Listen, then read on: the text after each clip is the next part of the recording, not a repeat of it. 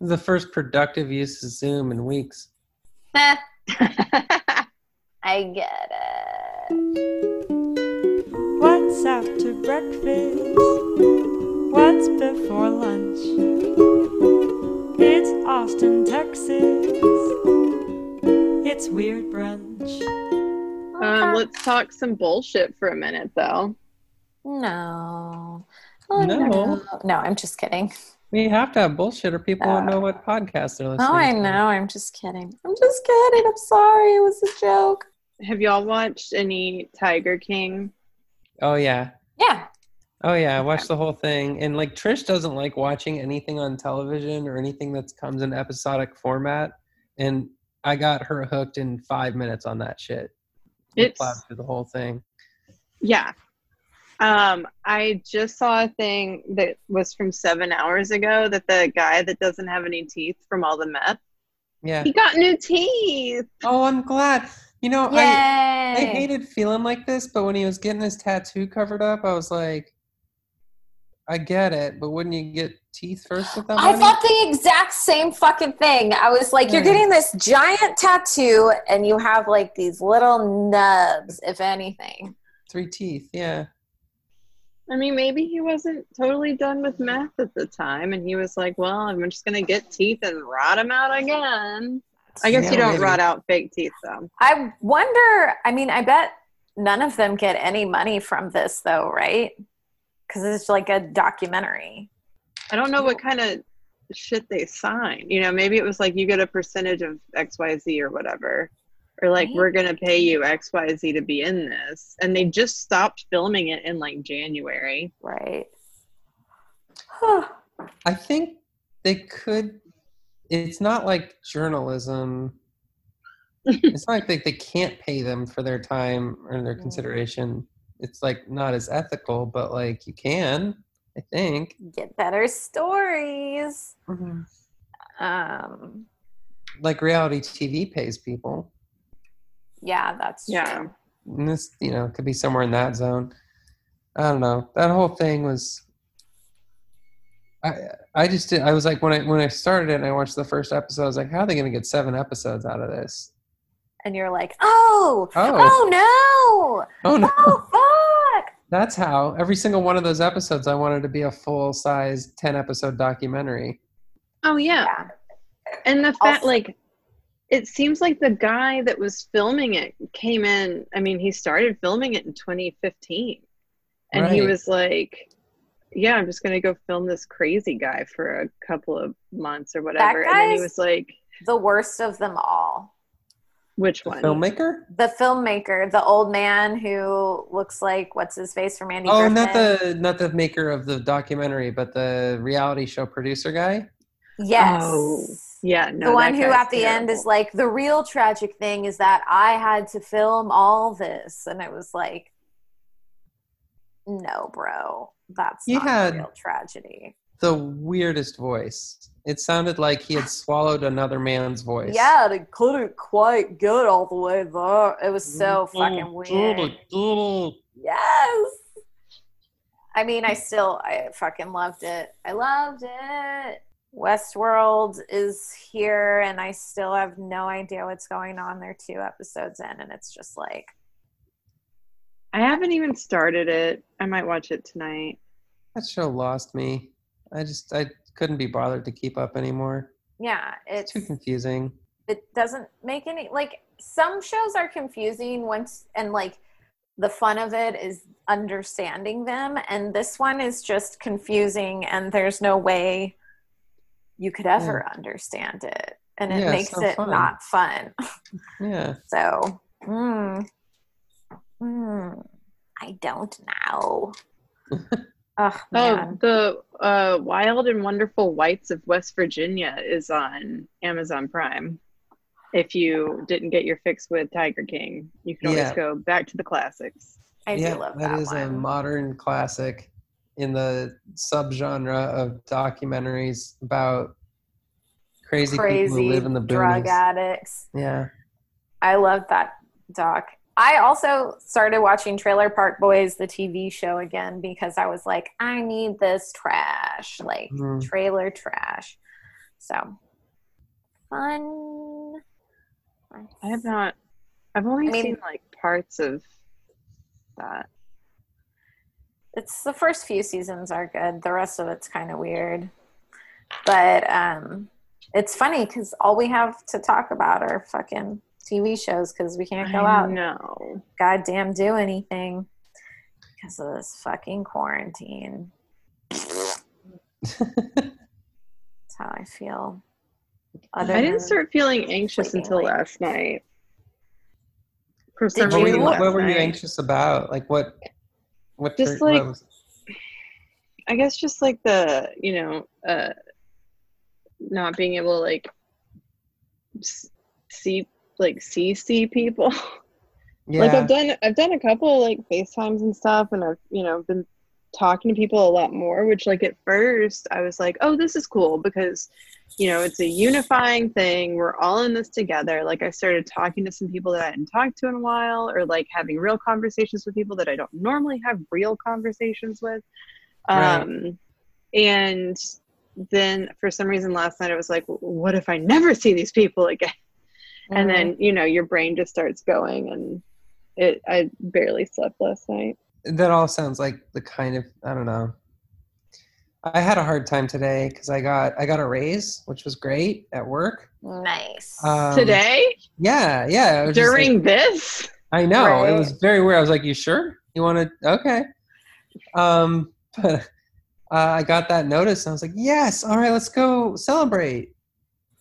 At home. Uh, by i guess i'll order kerbey lane Yep. smiling more. Yeah, exactly. And it like kind of made me feel blue because like birthday's coming up, and that's gonna definitely be in the quarantine time. I had a whole ski trip planned. It's just like I don't know.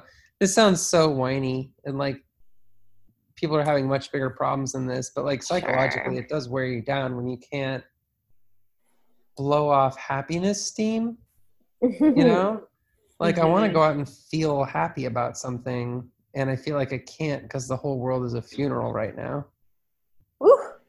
God, that was like intense. some smashing pumpkins lyrics i wonder what I was billy gonna be like, doing The world is a funeral. billy corgan's probably having a good old time he's probably writing some really good songs right now He seems like the type of guy who would be like really germophobic to me. yeah Um, is that true? I don't know. Is it because he's just super bald and looks like Howie Mandel and Mr. Clean? I don't know. Did we already say welcome to the show? No. no not this time All right. Well, I guess we just won't say it. okay Mhm. no one's welcome this is quarantine And welcome to the show. This is Quarantine. I'm Whitney Lamond. i'm lisa friedrich and i'm karina magyar and i just found out that billy corgan is a germaphobe Ah, good call called it. Thank that makes you. sense wow For sure. yeah i feel like it would be weird if he wasn't Maybe I did read it somewhere like five years ago and just had it in the back of my brain. And No, I think you're right. I think it just know. is a look. Like Yeah, you can just look at him and you're like, oh, germaphobe. yeah, definitely. Will not shake hands with you, sir. Anybody who sings "The World Is a Vampire" Yeah, right? is is afraid of some pervasiveness. Um, I saw Kesha tweeted the gif of her trying to hug Jerry Seinfeld and him like rebuffing her and being. Do y'all remember when that happened? No, No, this was like years ago at some award show. Kesha went up to Jerry Seinfeld and tried to be like, "Oh my god, hi!" And he was like, "Oh no, no," and just like told her to get away from him. And so now, years and years later, Kesha posted the gif of it and was like, "I get it now." Because of the quarantine. oh, ha, ha, ha. Sorry, I had to explain that all. I thought y'all would get it in the first place, and you didn't. Especially Lisa, who says she likes Kesha. I But do like Kesha. ever. What the fuck ever, man? Just edit that whole thing out. Like Why? now in Kesha news. Can we have Kesha Corner every episode? Sure. Catch this corner is, is perfect. That'll be my only. It'll uh, take the place of um, why won't Pete Davidson just sit in my lap time with Lisa? Did y'all like- see his stand-up special? no. Okay, never mind. Moving on. Was it thought good? It was okay. Yeah. It didn't seem like it would be good. Um, if you can get past him saying like and you know, I don't know. and going for a couple of cheap jokes, there's some really good stuff in there. Okay. So I'm going to talk about somebody who hopefully none of our listeners already know, because if you do already know this name, you're probably um, a problematic person. Ugh. That's not Oh, oh, very nice. yeah. Well, sorry about it. So, in September of 2019, in Parker, Colorado, there is an arrest affidavit that's submitted by the police after a caseworker let them know that Cynthia Abcug, God, I'm going to fuck this woman's name up the whole time. Um, that her daughter had told them that there were, quote, a lot of weapons in the house, and a man who identified himself as a sniper had been sleeping on their couch. What?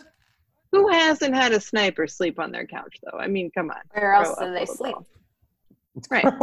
Little girl. Um, so Cynthia Abcug is a 50 year old mother of four. Uh, at the time, well, I guess now too, she has two grown sons that are college graduates. So she's got two um, older kids and then two kind of younger kids.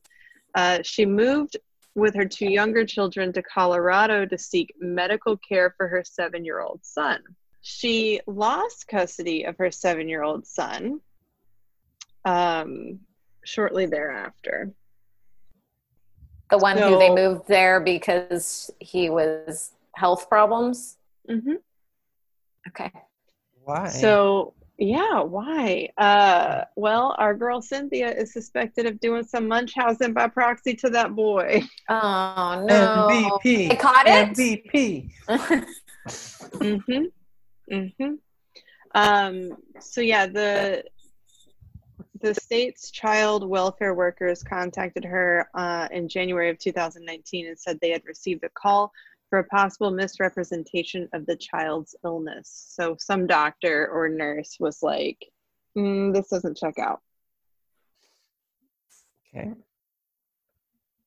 Um, it seems like she lost custody sometime in spring of 2019. Um, so it was shortly after that January call. And then at that point, it maybe have it triggered her into some uh, internet deep dives. Uh, on September 26th, Abcug's daughter comes forward with some shit.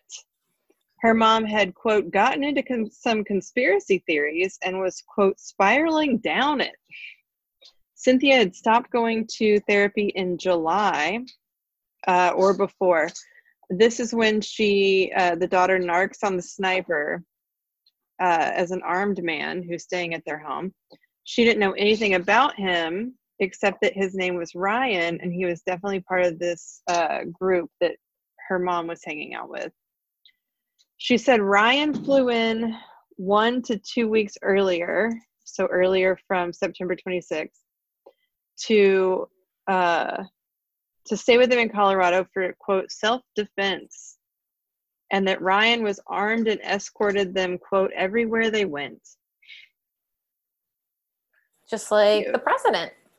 Mm-hmm. hmm She said that her mom had recently acquired a gun, quote, just in case anything happens, and started going to the gun range to practice shooting. The daughter also mentions a plan of a raid, uh, and she's concerned that people will get hurt, and she recognizes that this whole thing, this whole plan is bonkers because they're going to go in and they're going to raid a certain area uh, or home where her uh, where the son is, the seven year old. Oh, so the raid to steal her son back. Yes, because the son is in state custody. hmm So their plan is to raid um, that location and kidnap the son.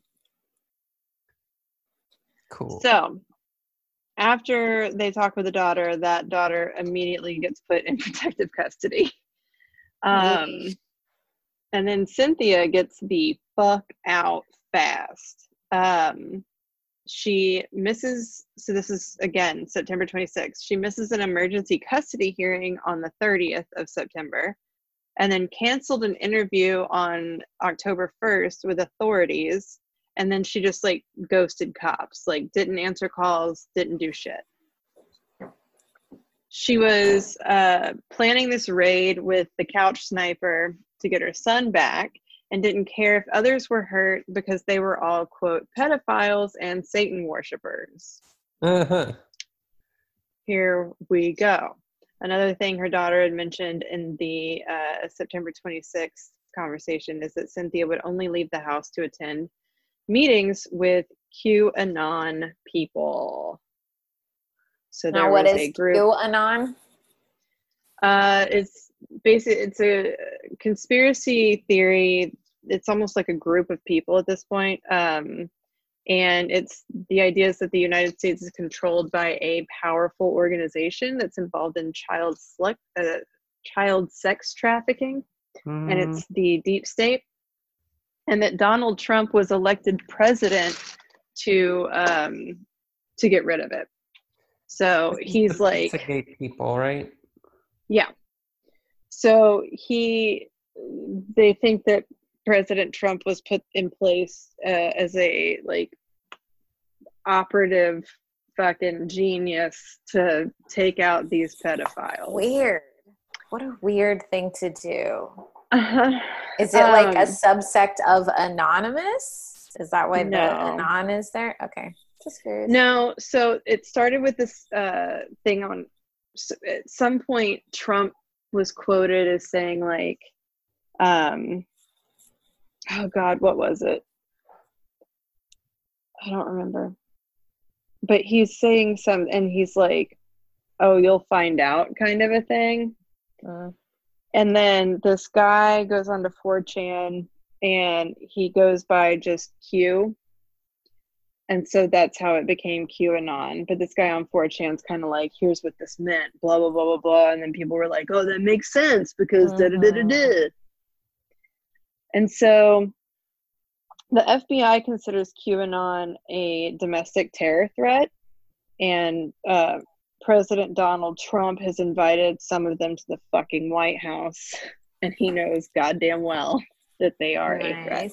From the time Cynthia's son was put into state custody until she like took off um, right after her daughter was, she was all up on YouTube on all of these conspiracy shows, and she almost became like a celebrity in the QAnon world Mm. um she was one place where they were having her uh, was this channel called the sgt report um and she had become convinced at that point that the welfare system had taken her child illegally and that they were um the child protective services was a quote front line for funneling in the trafficking of these children uh, she was also just given wild ass stories to uh, top quality news sites. I mean, you can find these blogs and shit. It is bananas. Um, and then on Twitter, an account that's linked to her said it said illegal seizure. Um, or it was talking about the illegal seizure of her son and retweeted a meme about uh, government funded child trafficking operation posted by an account carrying a QAnon slogan WWG1WGA, short for Where We Go One, We Go All. Mm-hmm. Who comes up with this shit? Um, Uh, that is a. page? It's a thing. It's it's not just QAnon. That's um Like a "Don't tread on me" type thing. yeah, it's a saying or a lyric or something. I'll figure it out. Is it the Musketeers? Drunk Musketeers. The Um, American Musketeers. yeah. Yeah. not that French bullshit. Um, a GoFundMe page raising money for her to hire a lawyer in her son's custody case uh, said that he had seizures and neurological disorders. Um, a GoFundMe page raising money for her to hire a lawyer um, mentions that he had seizures and neurological disorders. It also alleges uh, the CPS accused her of Munchausen to justify the unjustified removal of the children. She also, on one of those news sites, she's like, um, Are there like examples of what the kids were exhibiting to make them think like the daughter and stuff? Is there the daughter just came forward and was like, "Here's a list of the batshit stuff my mom's doing." This the little boy. I mean, it's all been heavily redacted because they're underage. Um, but the um, the girl just came forward. The boy, it was based on caseworkers and you know, uh, like a doctor or nurse tip off, more than likely. So then on December 30th, 2019, she is arrested in Kalispell, Montana, uh, which is just outside the Glacier National Park, uh, with a felony conspiracy to commit kidnapping. Uh, she was released after posting bond that was set at, I think, 50,000. Um, and then days after being arrested, she tweets, "Still fighting for my ch- uh, children. Need prayers. I am not giving up." The case was set for January fifteenth, twenty twenty, and it was suppressed, which I don't know what that means. Does that mean no public viewing? You know, I don't know if it it may be that, but I do know that that hoe is still tweeting. like this month she's on the twitter. She is at gcr marketing. At some point she starts giving reports that the little boy had reported being abused in foster care and the cps was like no you're good like the article that i found that was like the quality news site it's titled update colorado mom says son reported abuse in foster care and cps sent him back for more Yikes. that Ooh. sounds terrible. yeah it's just it's fucking batshit people man yeah. and like the whole like if you dive into QAnon and all that shit, like it gets really weird where they go to Trump rallies and they all have like Q shirts and they have big like posters and shit that's all QAnon and you know they say you're not allowed into these rallies if you don't have like uh like a Trump supporter shirt or Cool whatever. Q shirt. Well, the Q shirts shouldn't technically be allowed, but they are such huge like sycophants for Trump. I can't believe I used that word right. I That probably was didn't. Wonderful. Really? Nice. Um, that he's like, no, it's cool. You can let him in. yeah. and so they've got this like weird cult shit. It's Uh-huh. just fucking. Trump's gonna save the. tr- Get the fuck out of here. Well, the whole thing Q was doing was like, you know, those people online who have like got a theory that all the Pixar movies take place in the same universe, and then they like parse over every new Pixar movie trying to fit it into that theory. Huh. That's like I've never what seen Q that. does That's funny. with Trump. It's just like anytime he says anything, he's like, "All right, I'm going to try to make that take that gibberish and turn it into some like coded language that indicates what the deep state is doing and how we can fight the resistance." Right. So it's like basically turning everything into this big puzzle. Hey, I found Yeah. I found the origin of where we go one, we go all, and it is Yeah. so so much better than I would hoped. It's the what it- what's the saying? If all you have is a hammer, everything is a nail. Yeah. Yeah. Or All right, so Where we go, when we go, all comes from the 1996 Ridley Scott movie White Squall. No. Okay. It's a quote from the captain of, of a boat in that movie, played by Jeff Bridges. It I bet also it's a great movie. Like I want to watch that now. it also stars Scott Wolf and Ryan Phillippe. If you really want to get late '90s with it, Whoa.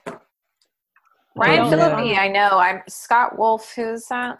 You do know Scott Wolf. Party of Five. Mhm. Oh, I I recognize him. He's Yeah. like a host now, right? Yeah, he's got hosty looks. I'm- He like I- I hosts stuff. Uh, the yeah, quote man. from the quote from Trump that kind of set it all off was uh, he said maybe it's the calm before the storm, and then there was nothing, and then a reporter was like, "What storm, Mr. President?" And he goes, "You'll find out." Oh my Right. god. Which that is was just like there's a whole group of people that are worshiping Satan and they're pedophiles. Some people think that they're cannibals, and it's all like Hillary Clinton and Ugh. And he just says you'll find out whenever he doesn't know. Yeah, yeah. That's his way no of saying, I don't know. idea. Yeah. Fun. Yep. All right. So it's time to meet the Oversteegen sisters. Ooh. They lived in uh, the Netherlands in the 1940s, which was a bad place and time to be. So, uh, growing up, they were just with their mother uh, because they ran away from their father a, year, a few years before the war started. Uh, Mhm. the Oversteegen sisters, by the name, by the way, their names were Truus and Freddie. oh, I love that. Yeah, is great, cute. So they used to live on a boat uh, in Haarlem, but the the Haarlem in the Netherlands. Um, but like their dad was a deadbeat and didn't pay for anything, so they just ran away from him one night and got off the boat, and he just stood on the bow of the boat and sang a French goodbye song uh, to them. Anyway, Oh Right man, how dramatic. I love it. right after that, the Nazis showed up and took over the country. So they were the the house that they were living in after they left their dad had uh, a Jewish couple living with them. So they kind of had a lot of like the news coming in through the you know network of of uh, you know Jewish newspapers and information going through the community. Like they kind of knew what was up with the Nazis. So they weren't fooled one bit when the Nazis showed up. So the minute the Nazis showed up, the Oversteegen sisters and their mom would go around town distributing anti-Nazi literature and pro-communist literature everywhere. Uh, and we're weird really, situation. yeah. I mean, they were basically like, "Oh, fuck, fuck these guys." Fuck Uh, Nazis, but go communism. yeah, I, I, mean, I think Yeah. eh. that's just two ways to say "fuck Nazis." I think. So uh, the resistance, the Dutch resistance, uh, pretty quickly came around and said, "Hey, do you want to join us?" And they were like, "Well, yeah, I, I thought we already had." And they're like, "No, you really want to join us?" And what Freddie remembers was a man wearing a hat came to the door and asked their mother if they could ask the kids, specifically the girls, to join the resistance. And she was like, "Yeah, sure, totally." all she ever said was do whatever they ask you to just uh, make sure you always stay human and they're like okay mom. Uh, how old were they 16 and 14 so they joined the resistance and uh, they were kind of excited about it because they like really hated the nazis and they had seen the nazis like shooting p- innocent people against a wall and doing all sorts of horrible nazi shit so they were like yeah we, we hate these guys and also they were really upset that their jewish friends had been taken away at that point so I, I feel like I know. I think I know this story. okay Keep going. I'll stop. Um, so they thought they were, uh, you know, going to just join a secret army or whatever, and that they'd get some military training, and they did. Uh, they did teach them how to shoot, and they learned how to march in the woods. Uh, there were like seven young teenage girls who were like in a little, I don't know, unit of the resistance. So the benefit, the reason the resistance was recruiting them is that the authorities did not pay attention to little girls. And Freddie, in particular, who was 14, looked pretty youthful. So she like just to put her hair up in pigtails, she looked like just a really little girl. So I know this story too. yeah, they'd run around, they'd steal identity papers, they would uh, kind of help get sneak people into hiding places and stuff like that. Uh, but then as the war heated up, their tasks heated up. And uh, pretty soon, their job was flirting with guards to tr- sort of like pull them away from their guard posts so that resistance members could sneak in and set fires and stuff. And then that evolved a little bit more. In 1943, those two, the Oversteegen sisters, were joined by Hanny Schaft, who's probably who you've heard of. She became the most famous Dutch resistance member in all of World War II. Uh, flaming redhead, 19 years old, really beautiful, and really hating Nazis. Um, she had been studying international law at the University of Amsterdam, uh, but they kicked her out of the university because she refused to sign a declaration of allegiance to the Nazis, which was a requirement to stay as a student. Um, so she immediately joined the resistance and, and got onto the same squad as Truus and Freddie. And what the three of them did was that Hanny would flirt with a guard and ask him if he wanted to go in the woods to take a walk. hmm And then the guard would be like, oh, and like follow them into the woods. And then freddie would like uh distract them like ride up on a bicycle and then say oh go back go back. Uh your bosses are coming. Uh they're gonna know you left your post. Then the soldier would turn around and go shit i gotta go back uh and then truus would pop out from behind a tree and, and shoot the motherfucker Yee. yeah With a gun or with, With a, a mean gun. look? in the head. Uh, also, the other thing they would do is that Truus would walk into restaurants and act a little bit drunk. And then, like, when the guard was like, hey, let me take walk you home, wink, wink, nudge, nudge, you know, he wanted to probably do more than that. Uh, Gross.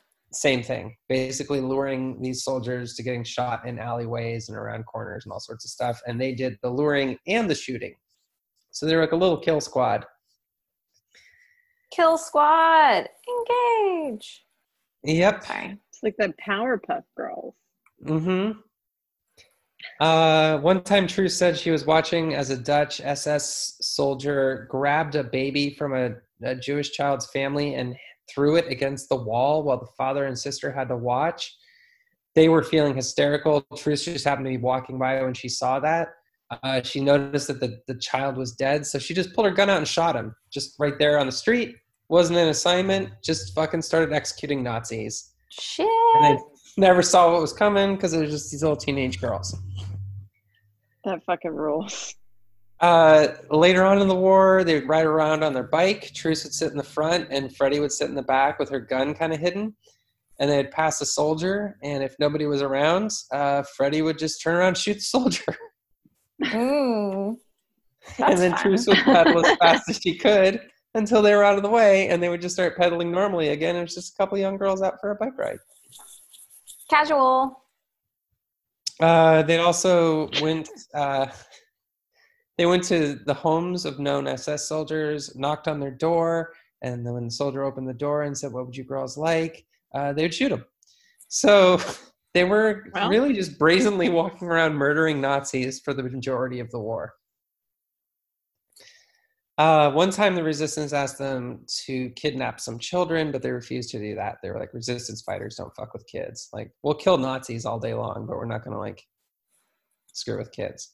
Um, so I guess they stayed human, like they their mom wanted them to, after all. So Hanny, because she was a little bit older and had this like flaming red hair, she became noticed uh, a little bit more, and she was marked. And even Hitler himself ordered that she be captured. So she started dyeing her hair black, and she changed her name. Um, unfortunately, black hair dye was really hard to get a hold of, and so her roots would grow out, and then they would see that she was a redhead.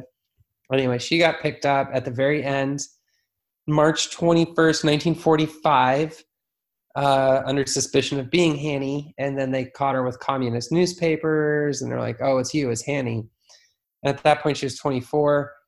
They slated her for immediate execution, and then was carried out April 17th, 1945, which is exactly 18 days before the Nazis were defeated. Hmm. Yeah, so she almost made it. Just Uh, so close. Yeah, there's been a lot written about her and everything. Her accomplices, though, the younger ones, the Oversteegens, uh, they survived.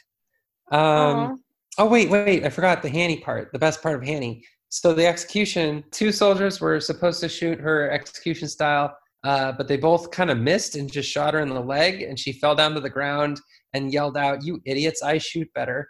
So then they shot her a lot more.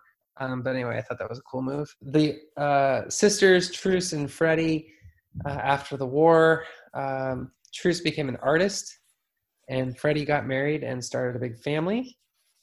They never spoke of any of their resistance uh, stuff unless really pressed or um, forced to. Um, you don't ask, they, they would say things like, you don't ask soldiers how many people they killed, you know? Never Um, kiss and tell. Right. They lived to be 92 years old. Uh, Damn. Truus died June of 2016, and Freddie died in September of 2018, the day before her 93rd birthday. Dang. So that is the Those story old ladies. of the Oversteegens. Well, mine are about two brothers. Perfect. Yay! Hold on, let me pull up my stories. Um, so this is about the Collyer brothers. Um, and if you're a person who is very familiar, I guess, with New York, uh, that's where their story begins. Um, the Collyer brothers were born to a doctor who had married his first cousin, um, who was an opera singer. They their family dates back basically well they date back to the fortune which was the ship that came a year after the mayflower they're very proud of that Okay. um, so almost the Mayflower. At um, in 1885 or 1880, Herman and Susie, their parents, have a first daughter. She dies, unfortunately, at four months old. But the following year, in 1881, on November 6th, they give birth to Homer. And then in 1885, so a good time later, four years later, uh, their second son, Langley, is born. So Homer and Langley, they're good buddies. Um, at age 14, um, Homer is accepted into college College of the City of New York as a sub freshman, and he earned his bachelor degree four year six years later. Um, Homer and Langley both go to Columbia. They're both smart. Um, Homer ends up well. Hold on, let me see who is who is which.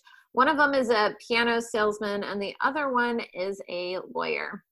Um, so a little later, probably into their twenties, um, Homer's parents, Homer and Langley's parents, get divorced. Their mom stays in the house that they grew up in, which is a four story brownstone in Harlem uh, on Fifth Avenue. Um, they decide that they're going to stay with their mom there. Their dad moves into another spot on 77th Street. In 1923, his their dad dies and he leaves them everything, uh, including like medical equipment, everything, everything. Um, their mom dies in 1929, and they have all this fucking stuff all in their brownstone in Harlem. So, for a few years, everything's fine. Um, Homer and Langley are living together. They have this fucking cool brownstone in Harlem. Uh, granted, it wasn't like like it is now specifically, but um, yeah, they're having a good time. They go out. Four years passes by, and then fuck. In 1933, Homer loses his eyesight because he gets hemorrhages in the back of his eyes, and Langley's like, "Oh shit, like i have to take care of you there's nobody else um, so he quits his job and they're both living in this harlem brownstone. So obviously because um, homer is taking or langley is taking care of homer they're kind of becoming reclusive. Um, in New York, the Great Depression hits, and because of the depression, the neighborhood that used that they lived in, that used to be kind of up and coming, ends up becoming kind of run down, and so they're getting more and more sequestered and secluded in their brownstone. They also don't really like going outside because, oh no, there's more African Americans moving into their neighborhood and they make them uncomfortable. And it's like, calm down, y'all. Um, so they keep hoarding things. Langley and Homer aren't bringing in any money. Yes, they do have this property and a couple others, but they're not actually making any income. So they stop paying their income tax because they're not making any income. And um, sounds reasonable. Yeah, the government comes and is like, hey, guess what, bitches? You haven't been paying any income taxes. We're going to take this property that you own that's across the street because fuck you. And they're like, well, that sucks, but there's nothing we can do about it they also don't pay any of their bills. So there's no, eventually, their lights, their phone, their heat, like their gas, all of it gets turned off.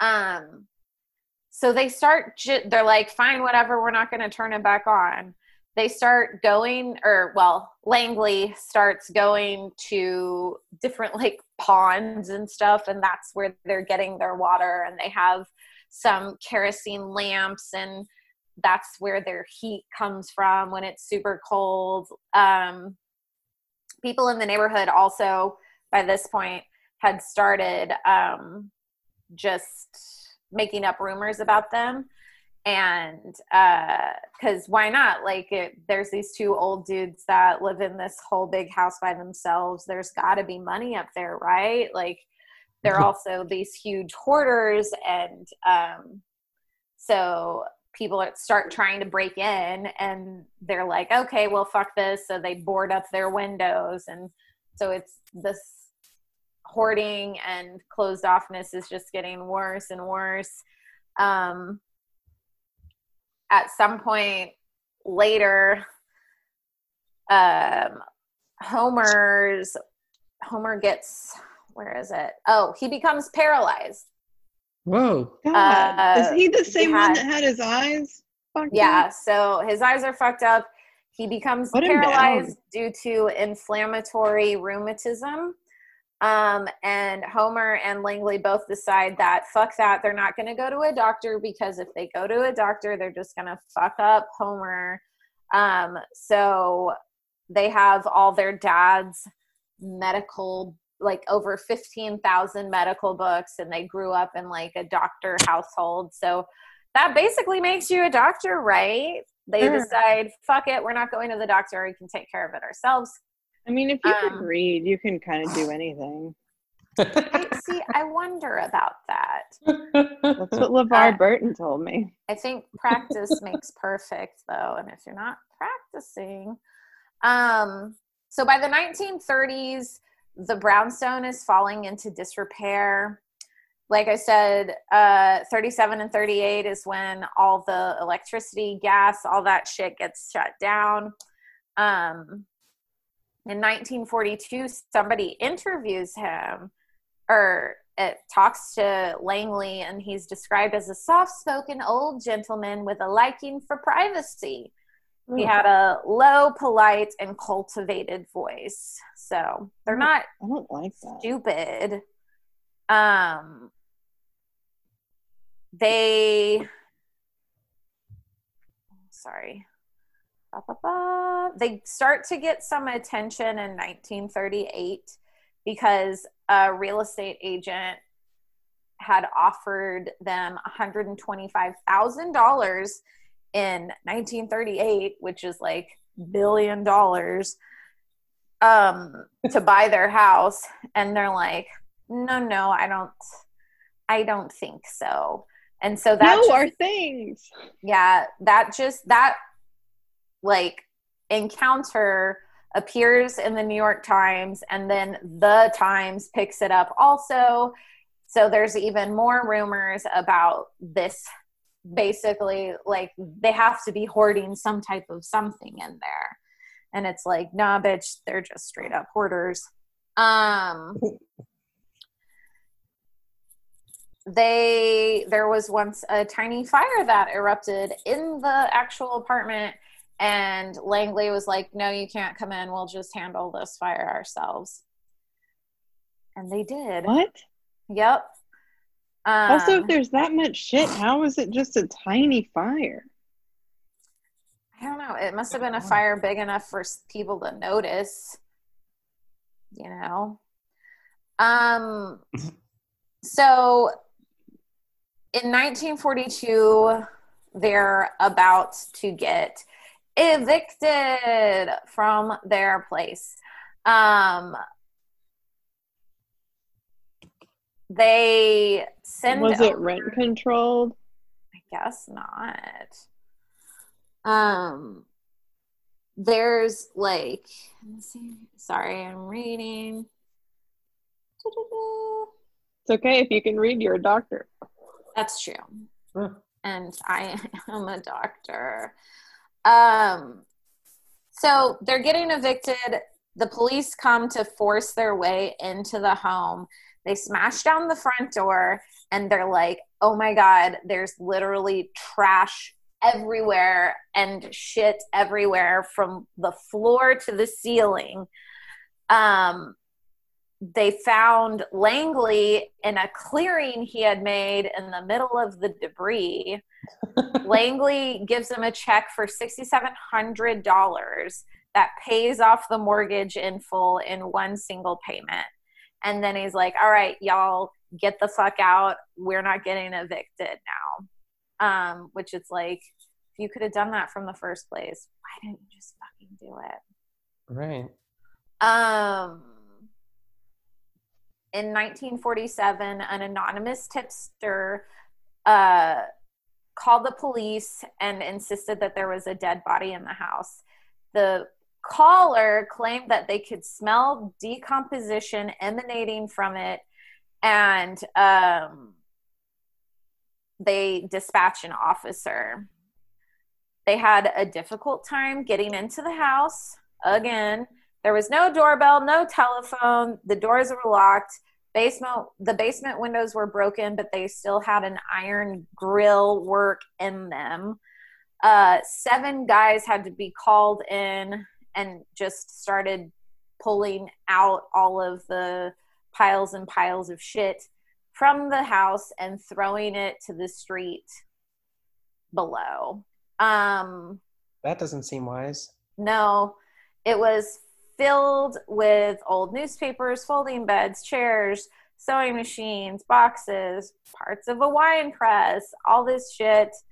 Um, they broke into different parts, different levels through the windows outside and started throwing stuff just like hanging there outside of the window, pulling shit out. After five hours of fucking digging through this house, they find Homer Collyer's body. It was in this little cave he had made, surrounded by boxes and newspapers that were piled to the ceiling. His clothes were tattered. Uh, it was a tattered blue and white bathrobe. He had gray matted hair that went all the way to his shoulders, and his head was resting on his knees. A medical So examiner. he like that's like how dogs go under a porch. yeah, kind of. God Yeah. Um, a medical examiner confirmed Homer's identity, and he had decided that, or and determined that Homer had been dead for approximately ten hours, which I don't think a body would start to stink at ten hours, right? well, I mean, how would they even? The house must have stank. Yeah, that's true. Uh, the medical examiner confirms that Homer had died of starvation and ha- and heart disease. Um, the police think that Langley was the anonymous phone caller who reported his brother's death and theorized that he fled the house before police arrived. It was discovered later that a neighbor had called the police based on a rumor he had heard um, a police officer ended up being stationed outside of the home, but Langley never arrives back. Um, people, the happened to him? police start to think that he's dead because he never showed up for Homer's funeral. Um, Oh, he's in that house. after the discovery of Homer's body, people are saying that Langley had been seen on a bus in Atlantic City. A manhunt starts up in New Jersey Shore, and Ew. um, people there's sightings of Langley in nine different states. They keep searching the house, removing 3,000 books, a horse's jawbone, a Steinway piano, an x ray machine, and more and more bundles of newspapers. More than 19 tons of junk were removed from the ground floor alone of the brownstone. Jeez. Um, people, the police, Tons? yeah, 19 tons of junk were removed from just the ground It's like floor. seventy thousand pounds. I don't know, man. I'm bad at math. It's like Uh, 19 cars. how many? 19 cars. Not like how much you could fit in a car, but like a car. Dang. Um, police continue to clear away the stockpile for another week and removed another 84 trash, 84 tons of trash from the house. Um, yeah, while all of this is happening, over 2,000 people stood outside of the home to watch the fucking cleanup. Yeah, Then, sounds yeah, I'd watch it. I'd go fucking watch that shit right now. Um, on April 8th, 1947, a workman finds the body of Langley Collyer 10 feet from where Homer died. Knew it. Yep. Langley was found in a two foot wide tunnel that he had made through their junk. By the way, they made tunnels through it to get around and booby trapped that shit. Um, Booby trapped it. yeah, they booby trapped it because of the people that they thought were going to rob them. They were like, we'll set up fucking booby traps inside of our.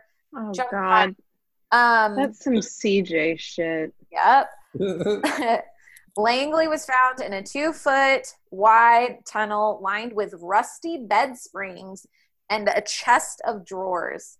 His decomposing body, which was the actual source of that initial smell reported by the anonymous tipster, had Mm. been partially eaten by rats. He was covered with a suitcase, bundles of newspapers, and three metal bed box- boxes. Ugh. The medical examiner determined that Langley had died in March. So around March 9th, they found his body on April 8th. So an entire quarantine later. Um, Maybe only half a quarantine. We don't know yet, baby. Yeah, that's true. That's true.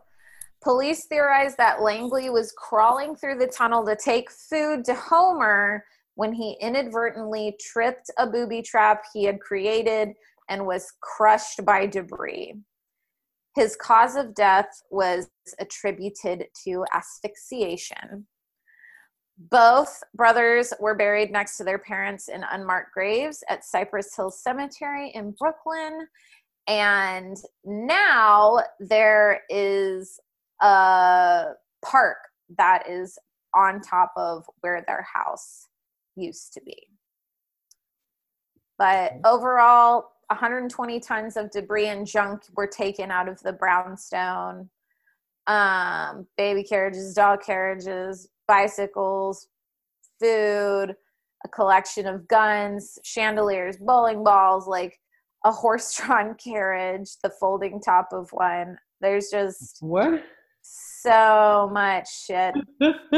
Um, Wait, do we think that Homer was trying to die next to Langley but couldn't find him, so buried into uh-huh. as close as he could?